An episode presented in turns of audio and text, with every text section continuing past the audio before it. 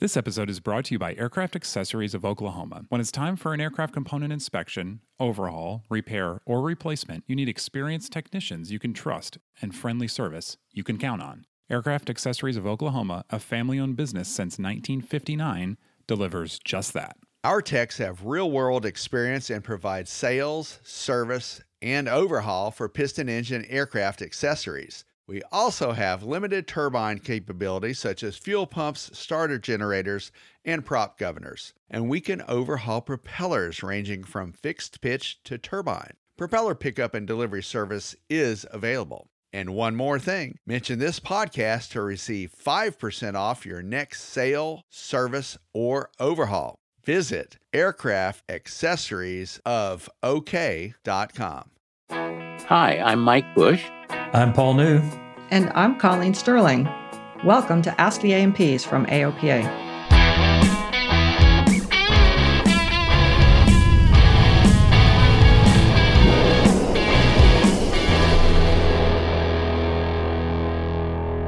On Ask the A&Ps, we tackle your toughest maintenance questions. So if you have a question, reach out to us at podcasts at aopa.org.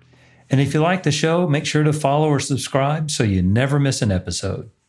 And if you'd like to get on our email list to receive our monthly newsletter and weekly maintenance stories, the easiest way to do that is to grab your cell phone and text the word SAVVY, that's S A V V Y, to 33777. And our bot will ask you for your email address and add you to our list. Again, text SAVVY to 33777 to get on the list. And before we start today, I've got an exciting quick announcement. We're doing our first live show this year at Oshkosh.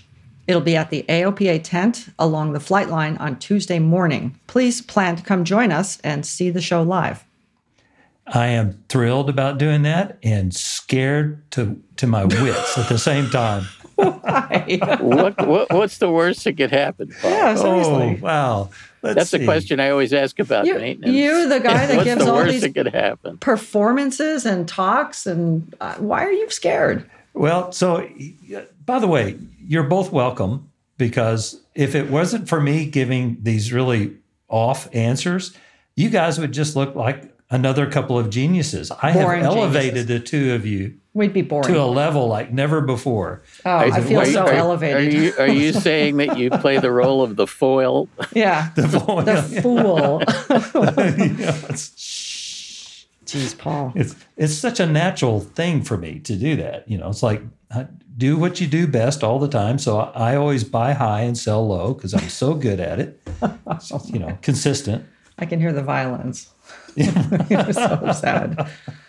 It's going to be fun. It is it's gonna gonna be fun. a lot hey, of fun. I, I, I got an exciting announcement. I, I I've finished my annual inspection, except for it's been so windy. I haven't actually taken the airplane out to do the, the test flight, but How but I many, uh, actually I actually got the off? engines. Ca- um, oh, I forgot about that. no, I actually I, I probably will will wait until I at least run up the engines Oh, because yeah. uh, we, we did hang hang four mags Four- on there, and it's possible that mags, maybe yeah. we screwed it up. Although they seem to time out okay. You must You be did. pretty good at mags by now after four in a row. You did four all at the same time. Yeah. Four four mags, Oh, twenty four wow. spark plugs. Yeah. Oh, Did- really? That's did- expensive. All four mags come from the same source. I, well, I sent them to Aero Accessories in uh, in Yeah. Van Nuys. They're they're wonderful. I'm I'm one of those. I, I'm just a little. Uh, I don't know that I would want to replace all, All four, four, magnetos yeah. at the same time. Yeah.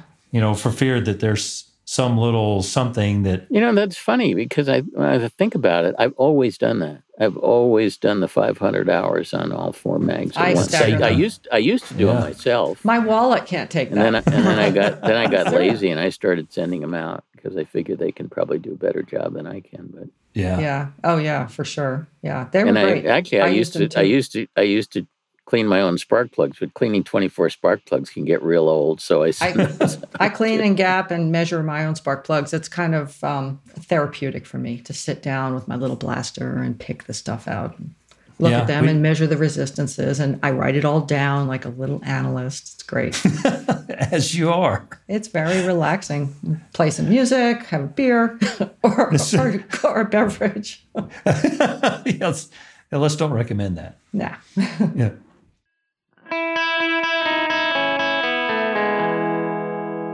Our first question is from Adam, who is still busy cleaning up the puddle of oil under his Glasair Sportsman. Go ahead, Adam. Thanks. So basically, I uh, I got my newly overhauled prop back at the hangar, installed it. I uh, and within an hour of installing it, it failed.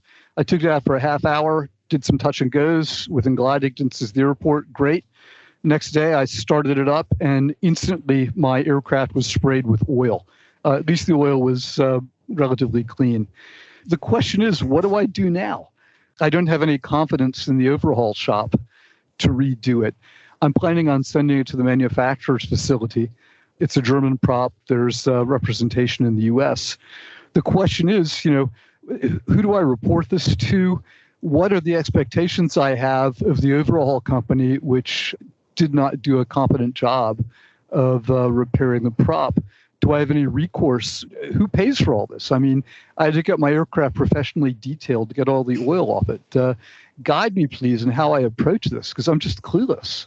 Do we even know yet what the cause was? Have you removed the propeller? The propeller's been removed, and uh, we crated it up and sent it down to uh, MT's uh, U.S. representation, but they've not responded with. So- uh, But you know that it's the propeller that was the source of the leak, not the connection between the propeller and the crankshaft.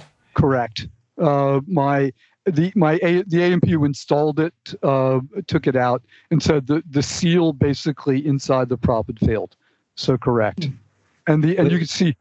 Oh, carry on. Sorry, Paul. Well, which which seal? The answer is I don't know. We did the overhaul because there was a little weeping around the uh, seals of the individual blades, but my impression was it was the main seal between the uh, at the crankshaft, just because the amount of oil which sprayed out was uh, tremendous, and the spinner was full. If the seal had been installed incorrectly in the prop, wouldn't it fail immediately when you applied oil pressure?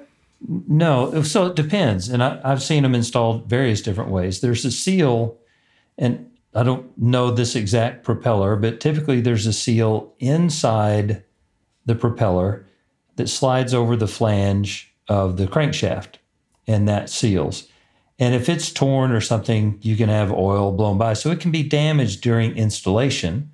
It can also sometimes, if someone's not paying attention, this sounds crazy, uh, but we've seen one where the O ring was slid over the crankshaft flange, and then the propeller was installed, and they torqued it all down. Well, with that extra rubber in between, the torques didn't hold, and within less than an hour, the propeller tries to liberate itself from the engine, and the attach bolts are broken, and all kinds of things. So it was just interesting a failure of the seal on the shaft is not necessarily a failure of the propeller. I, I, I, I predict, and I might be wrong about this, that, that, that you're going to send this prop back and they're not going to find anything wrong with it.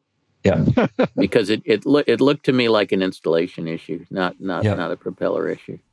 Yeah, I think it's the seal inside the propeller that slides over the crankshaft flange. Yeah, because the o- the only other oil seal is the O ring that's around the piston in the dome. Yeah, and that But- doesn't exit. Exactly. Well, um, we would love to hear what they find on that prop, Adam, when they when they eventually uh, Yeah. do the forensics on it. So um, please, you know, write us back and let us know. But thank you for the question. It's, it's an interesting question, and unfortunately, people from time to time are in that situation and they don't know what to do. So uh, it's a good discussion. Great. Thanks very much. Thanks. Bye bye. bye bye.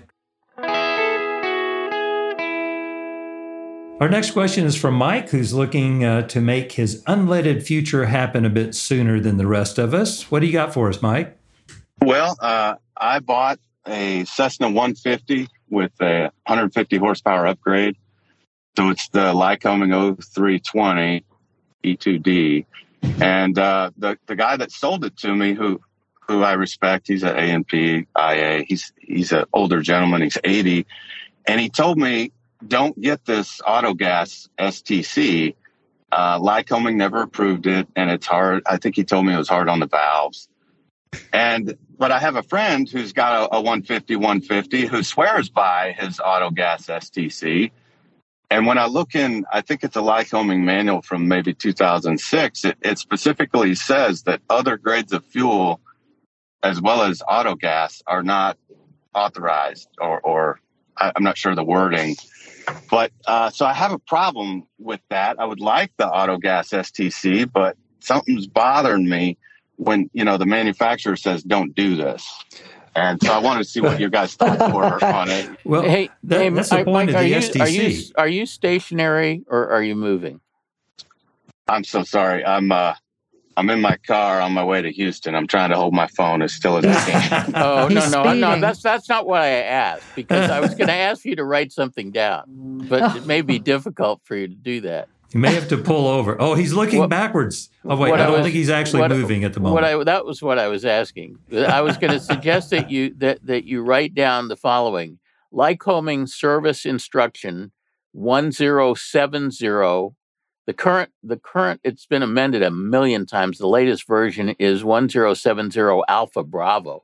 I guess they got to Zulu and they started with Alpha Alpha, but that's the most current information from Lycoming on what fuels are approved for what engines.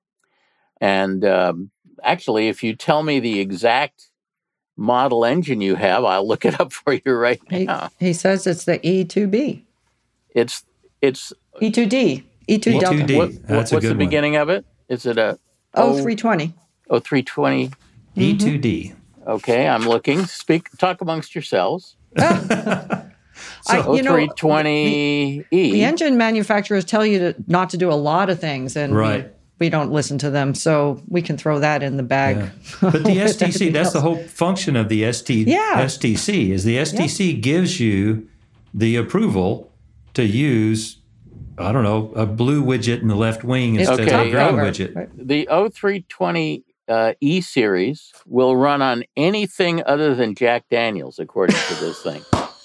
It will it Darn. will run it will run on 100 low lead, 100 VLL, very low lead, on 91 octane fuel, on UL 91 and UL 94. Pretty much anything you want to put in it, it's okay. Not not vodka. Now Maybe now- vodka. I don't know. now, now, but here's here's the rub. So Lycoming says it's fine, but the issue is, what does your well, I was going to say your your POH, but it would really be your your uh, flight manual supplement say about fuel.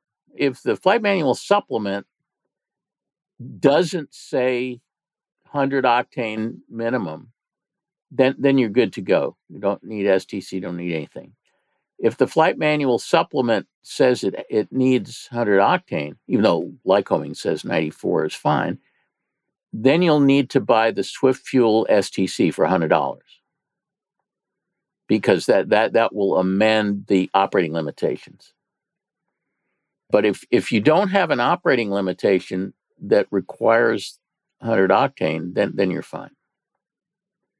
The other thing you need to be a little cautious about is what the placards are at your fuel fillers. Because if the placards at your fuel fillers say 100 octane only, th- th- then you have to replace the placards. I think the Swift Fuel STC provides for replacing the placards, but you may not have those placards. I don't know what happened when they did the the engine upgrade. I don't know whether they replacarded your fuel Or, fillers or, or not. they might just be Well, missing. is this? Are we talking the auto fuel or the Swift fuel STC? Auto auto fuel. Auto I'm fuel. sorry. Auto oh, you- fuel. Either okay. way, the Okay. STC should have all the documentation to tell you exactly how you have to modify it. Yeah, those are actually two different STCs. Swift Fuel is for UL ninety But the rules are the same. So Mike's, but Mike's concern is that his the guy that sold him the aircraft, who he respected, was the one that said, "Hey, this is really bad stuff. Don't do this." Well, And he didn't know what he was talking about. what we're trying to say is that I mean the FAA usually over regulates things, right? So if there's an STC granted, then it's probably safe. It should you should feel confident that it's safe. Because it's Now, been there- tested out the wazoo. And There, there Well, are ac- some actu- things. actually, the the STC is less dispositive than the Lycoming Service Bulletin because STCs are are usually granted with kind of minimal certification, and it, it's kind of a do, do no harm sort of a, a certification for for STCs. But Lycoming is the one that's going to be super conservative about what fuel they they want Lycomings to run on. So if Lycoming says okay, that's pretty strong statement. And auto fuel has uh, some additives that avgas doesn't. Store your lawnmower at the end of the season, you come back the next season, the carburetor's all full of varnish and things. If you don't fly regularly, that can be an issue. The STC will talk about percentages of avgas and the auto fuel. Uh, if I remember right, it's like 75%, which means every fourth tank should be avgas or you mix it 75, 25, something along those lines. But that's all detailed in the STC. So it's not a 100% avgas. I mean, a 100% auto gas. But So- 94 UL is if you 94 UL is, Yeah. yes. All right. But that's what the STCs are for. Hey, thank you. Thank you. Uh, put my mind at ease on this. So th- thanks for the info. Yeah, all good. It's great engine. yeah, and you might you might not save much uh, money if you go auto gas versus uh, Not these avgas. days. the Jack Daniels might be the way to go. There you go. You know, finding ethanol free and all that. Yeah. yeah, and then trailering it around, it, it can be a pain. Thanks, guys. Love the Yeah. show. Great question, Mike. Thanks for calling. Thank you. Enjoy that plane.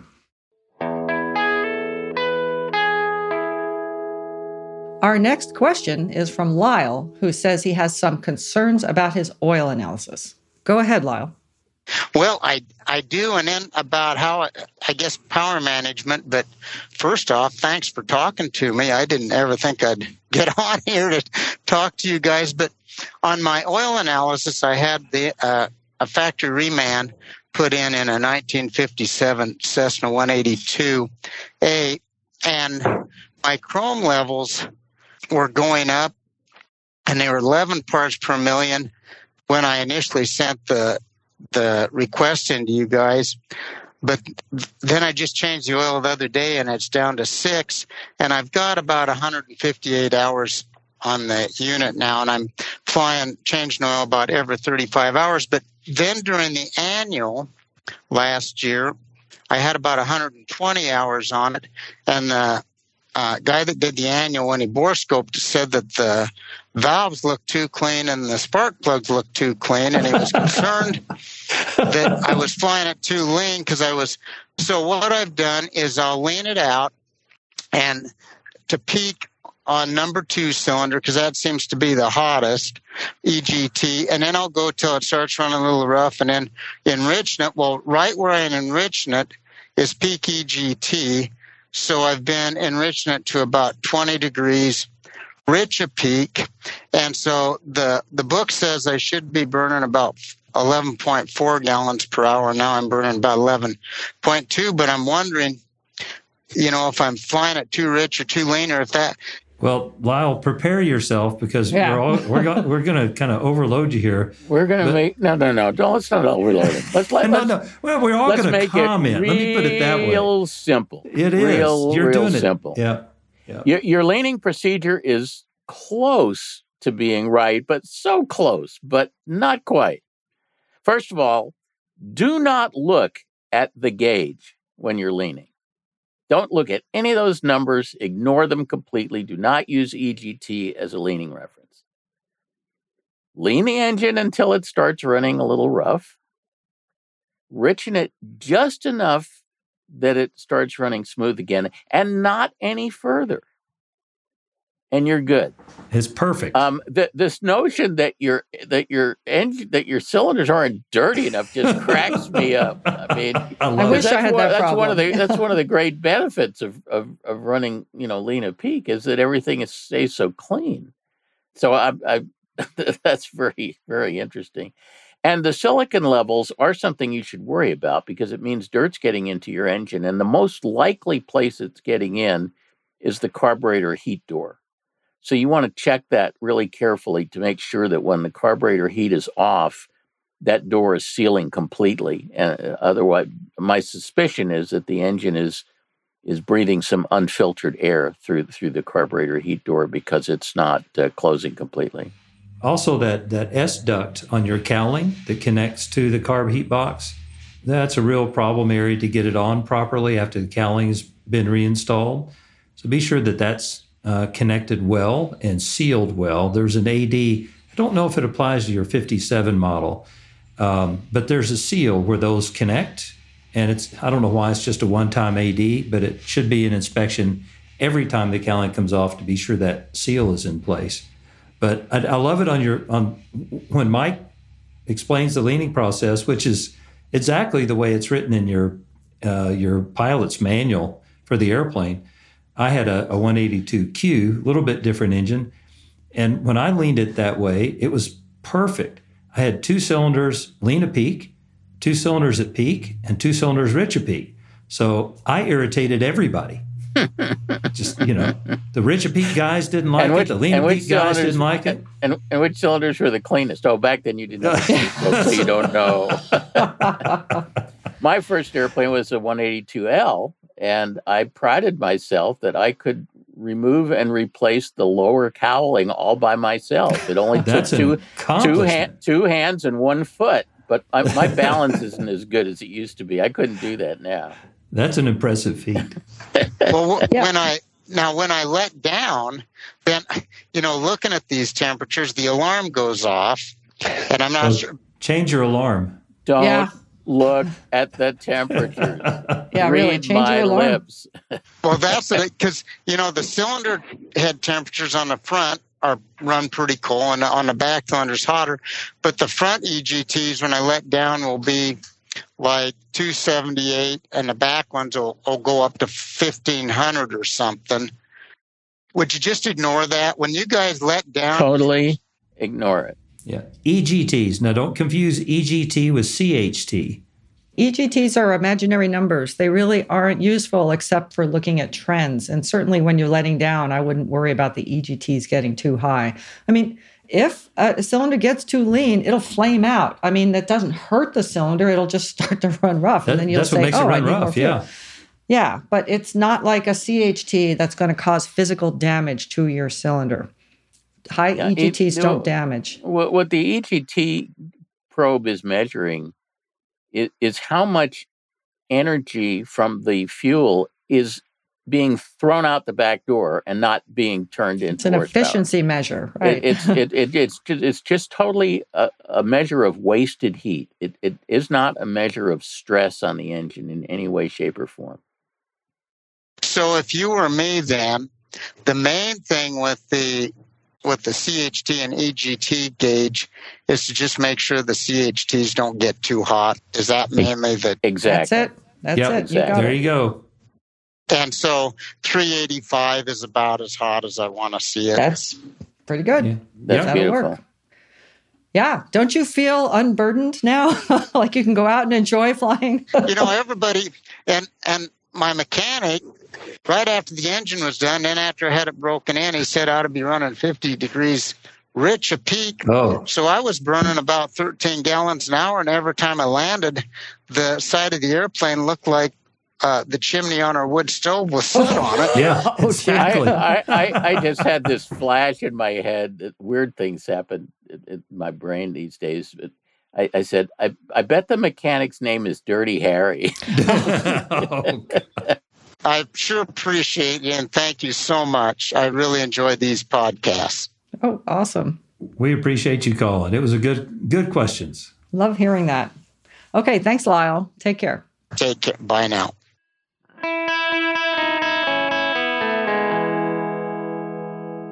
Our next question is from Dwayne, who's stumped about his exhaust system. Go ahead, Dwayne.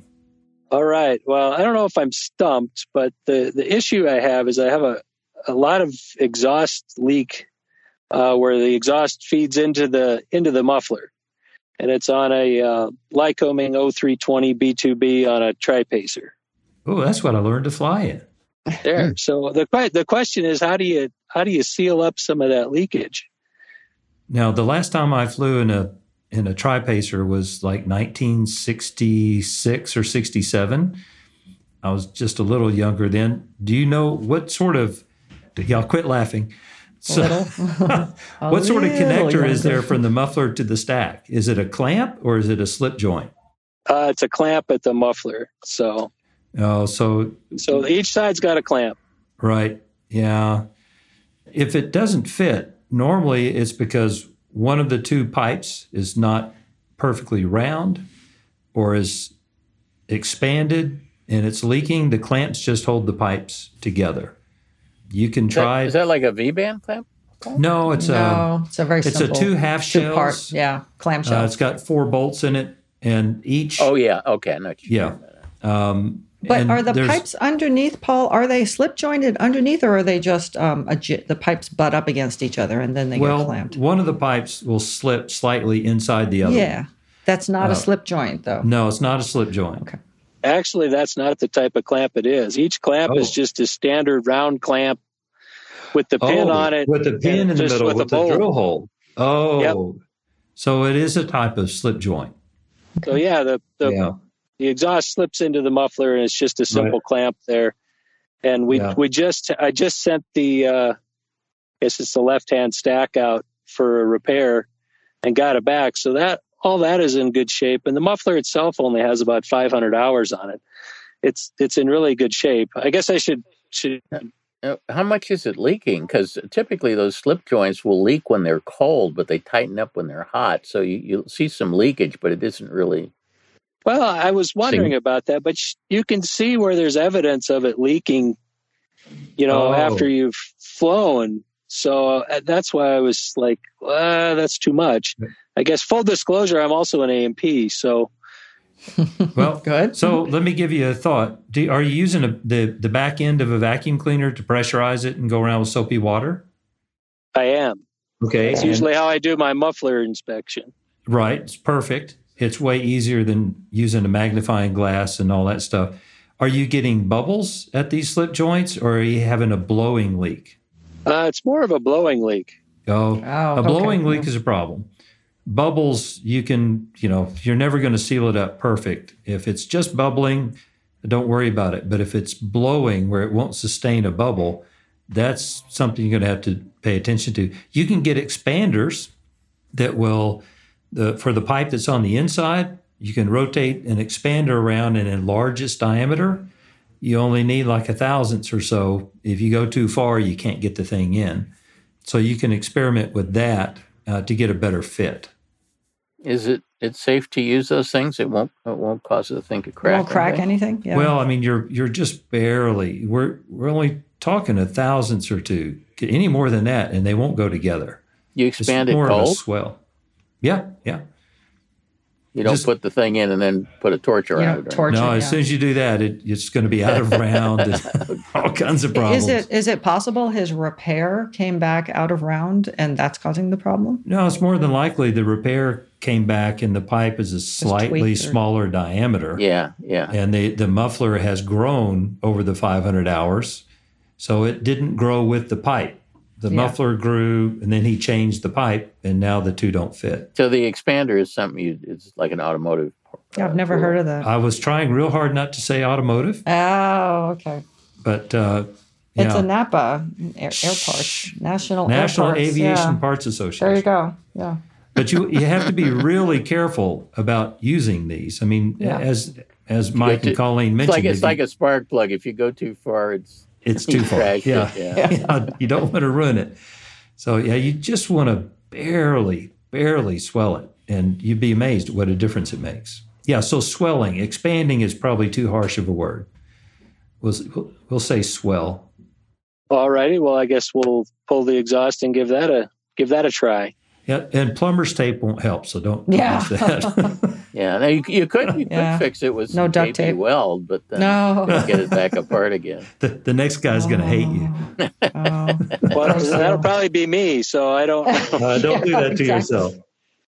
yeah, I don't need to create any more trouble than. I've seen a lot of high temp RTV on exhaust systems. That always drives me crazy. Yeah. but Oh wow. It's not it's that like a, de- a desperation move. Isn't there some kind of lubricant that you're supposed to use on slip joints? Yes. Any anti-seize. Yeah. Yep. And it's a high temperature. It doesn't It run is. when it gets to okay. Oh yeah, it runs everywhere, and it Yeah, smokes it's and like everything like else. nic- nickel anti-seize, I think. Yep. Mm-hmm. Okay. they won't well, help a leak. They would temporarily. You know, you could pack it on there while it's cold, and it would give you a great test for yeah, a minute. until the next time. Well, very good then. We'll give that a shot and see if it works. I guess. Yeah. So I appreciate. I he doesn't appreciate. sound real confident in this answer. He's Well- still guessing. I don't blame you. Well, no, I, I I was thinking along the same lines. I was hoping you'd have a something more definitive, but that'll that'll work for me. I, it's as good as idea of I've I've heard yet. So, oh well, at least I'm on the top of the idea pile. well, yeah, exactly. So I, I expect nothing less from you guys. yeah, you should We can make give- them up with the best of them. Give Paul's Swedish pipe expander a try and see if that works and cures all very, ills. very, very minimal. Just, just barely. All right. Well, it sounds like you've done it before with some success. So, Yep. With with new piping, not old, not old. Probably done it before with some success and, and also with some failure. Probably. Oh yeah, yeah. I've done it wrong more than most folks. That's I can tell you that.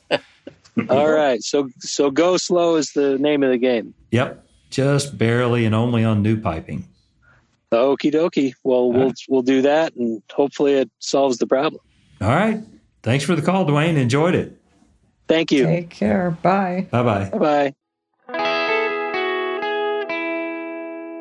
Okay, our next question is from Rowan, who is wondering when a nick becomes a pain. Go ahead, Rowan.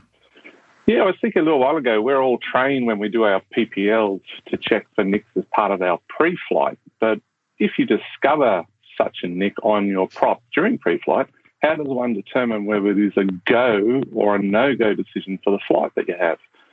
Asked around our flying group a bit, and everyone seems to have a different opinion, and there doesn't seem to be any generally good guidelines on this topic, like something similar to the AOPA Safety Institute failing exhaust valve guide, which is excellent, the chart with all the graphics on. And here we in Australia, where I are, when you're away from an A&P, maybe in the outback, where you're maybe three, four, five hour flight away from the next uh, LAME or A&P, um, yeah, it's interesting to uh, know when such a nick or from picking up on gravel strips, especially, become a safety of flight issue, and when it is okay to continue, so you can get back into civilization and have that prop looked at. So I was just wondering uh, about your thoughts on that. It's probably one of those things where you'd know it if you saw it, right? Isn't that what you were going to say, Paul? well, in general, a rule of thumb for us, and so this is no better than the impi- opinions you got from all your uh, all the blokes down there, is if your thumbnail or fingernail catches in the nick, it's a nick. If it just you know roughly goes over it, but it doesn't catch, it is probably fine like it is. Uh, but if your thumbnail will catch, then you need to do some sort of dressing on it. This is not a a, a pilot thing to do, though. This is a mechanic operation. And in your world, let's see, you have a you have to have a propeller guy, right? So you have an engine guy, systems guy, electronics guy, airframe guy, and a propeller guy or gals. That's just too too much calculating for me. You know the the the problem with nicks is that that that they create a stress riser, and I think what's most important about the nick is how sharp it is. If it comes to a sharp point at, at its apex, then it represents a pretty significant stress riser. You know, and, and if if I were in the outback and I had a real sharp nick in the prop, I I, I would probably consider magically making it less sharp. And and and then when you got to somewhere where a LAME could look at it, then then he could dress it out properly. But but if if if you can if you can round it out a little bit, that will that will reduce the hazard significantly. so, what tool in the airplane is he going to use? His nail file? I mean, it, Actually, You'd nail file to- would, would probably work. would it work on the aluminum? You think? I guess Yeah, better than well, nothing. prob- yeah. Probably a little a little round file would probably be the best Yeah, if thing you to, had to round out the bottom of a nick. But Do, do we really want to tell them how to do this? That, No. You know, we, we, No, we don't no, want, but- we don't want to be attached to this. But you know, but we should note that the FAA does have the FAA, which doesn't isn't relevant to you, but there are standards for um, repairing a prop by dressing these things out, and they basically say how much material you can take off of the propeller. right, and And it's I, I, pretty generous, actually. I think it's AC forty three thirteen. It is Has- 4313, Chapter section 8, and- Section 4, Repair Oh, of Metal very good. Propellers. I got it here. I actually and, reviewed it. and and to dress it out properly, you actually have to take quite a bit of metal off because you, Yeah, you, and- you, you and there's- need to go like ten times. it's five to one on the leading edge and ten to one on the face Ah. or the back. Yeah, I remember those numbers. There's actually a little chart in there that says if the repair has to be done at the tip, you can take more metal than if it has to be done closer to the shank. Um, so it talks about blade width and percent of blade width that you can remove. But Uh, I read I'm, I'm I'm not proposing that a non A and P uh, take off significant amounts of metal, or uh, certainly not make the nick any deeper than it was. I'm I'm- I'm just saying if it if if it's a nick with a sharp point in it, it might be nice to make it not quite Smooth such a out. sharp point until you can get it to to a mechanic. You know, I used to love reading stories about outback uh, bush pilots up in Alaska, and the U.S. is outback. And uh, I was shocked to hear stories where a guy nosed the plane over and dinged his prop, and the prop was bent, and he literally removed the prop and stuck it between two uh, pieces of wood or rocks and straightened it out, because that's what you have to do to get out of there. And I, it's amazing what you can do to a propeller, right? But we didn't tell you any of this. Yeah. Um, so I think filing a little bit of a, a nick is probably good and, and would, you know, be, Taking uh, the sharp edge off you or the sharp Yeah. corner. Yeah, it's the sharpness that really represents the the, the biggest problem. Yeah, how about nicks where I've had on a couple of occasions where you've obviously picked up a stone and it's basically taken half a moon shape. You could actually see the size of the stone that's hit the leading edge of the prop. So I'm not talking inches here, I'm talking maybe two or three millimeters where you have the perfect half moon, but there's no yeah, sharp edge. Then I'd leave it alone until you get it to a mechanic. yeah, that's fine. That- Yeah. that's, Sometimes that's, you even, that's a that's a good nick. No nick is a good nick, but it's the better kind of a nick. you, you even get nicks on the, on the back of the propeller on the flat part of the propeller as well. And those also need to be dressed out. And then when they get dressed out, they should also be corrosion treated because you have bare aluminum there. But just to get home, sure, I But think yeah, it'd be well, I mean, we we all run into these situations where we have to make what I always refer to as battlefield repairs. You know, that are not not exactly authorized and not exactly kosher, but you know, you have to do what you have to do. But you, you make it safer and you get back to where you can do something properly about it. Yeah. And then if and then if anybody anybody asks you, you just you just picked up the nick right there when you when you landed at the shop. You know. I, I think we we we've, we've just gone into the danger zone. That's that's his story, and he's sticking to it.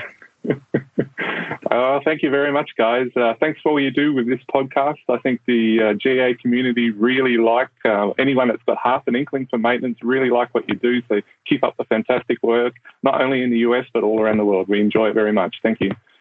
Thank, you, you. Rowan. Yeah, Thank you for getting it. up early.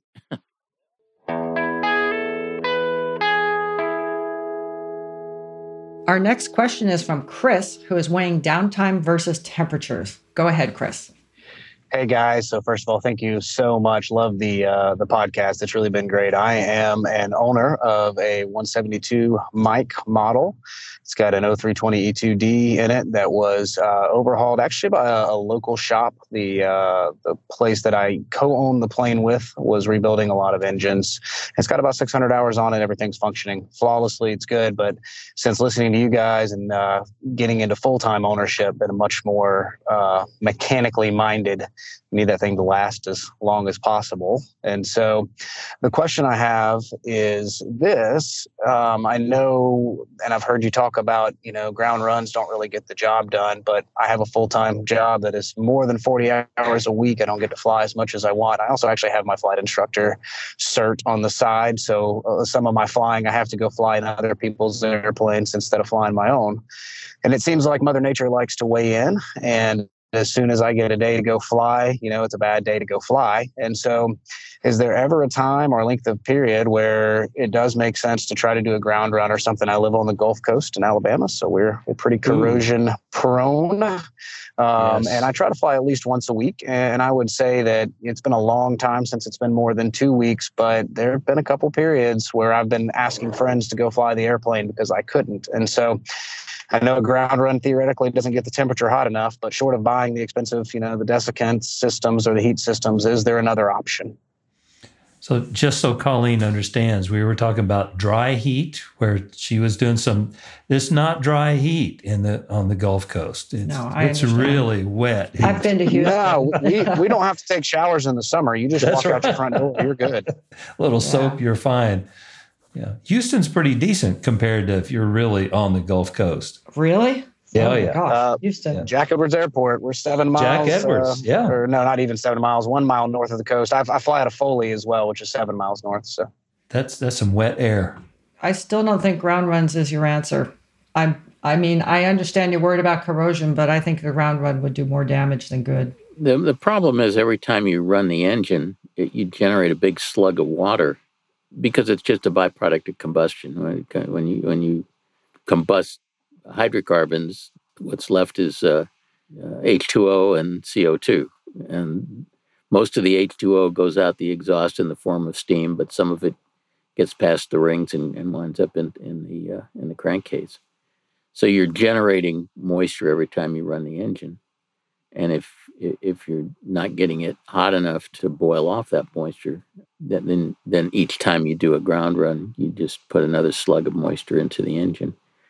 To be honest with you, if I, if I was based where you were and I was worried about periods of disuse, I, I would I would spring for for a, for for an engine saver, a dehumidifier, and just hook Absolutely. it up to the to the engine.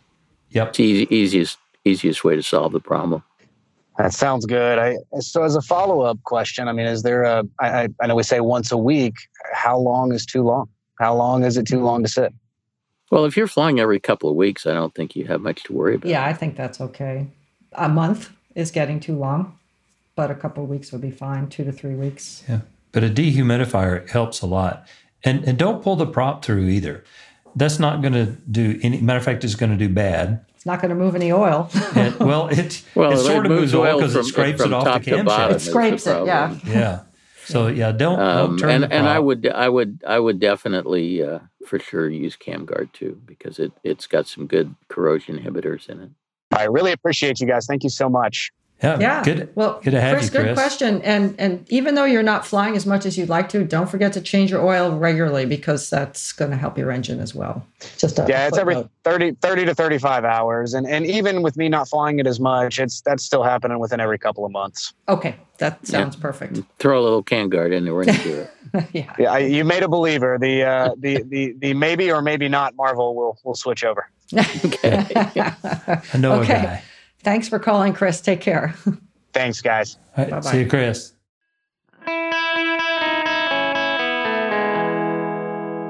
So that's a wrap. What did we get right? What did we get wrong? We'd love to hear from you. Most importantly, keep sending us those tricky questions and try to stump us. Send us your questions and comments to podcasts at aopa.org. Fly safely this summer, have fun, and hopefully we'll see you at Oshkosh. See ya. Bye, everybody.